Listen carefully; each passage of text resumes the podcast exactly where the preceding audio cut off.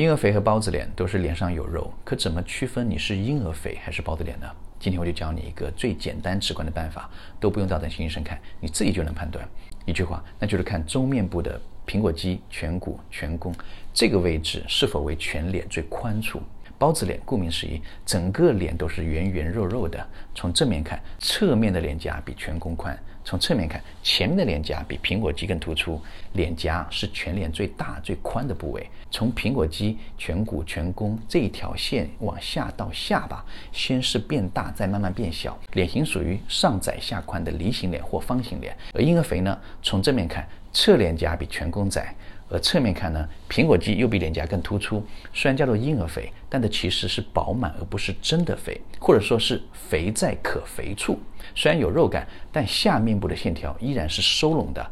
从苹果肌、颧骨、颧弓这一条线到下巴，下面部整体上还是逐渐变小变窄的。即使微胖，整个脸型依然在瓜子脸、心形脸或者椭圆形脸的范围内。婴儿肥很好啊，可爱又减龄，会显得比同龄人年轻许多。但如果你是包子脸，该怎么办呢？那就减肥，减下来脸也会小一些。但有人减肥不一定先瘦脸，甚至全身都瘦了，脸还胖着，那也可以做吸脂，能选择性的让脸颊变瘦，而保留其他你不想瘦的地方。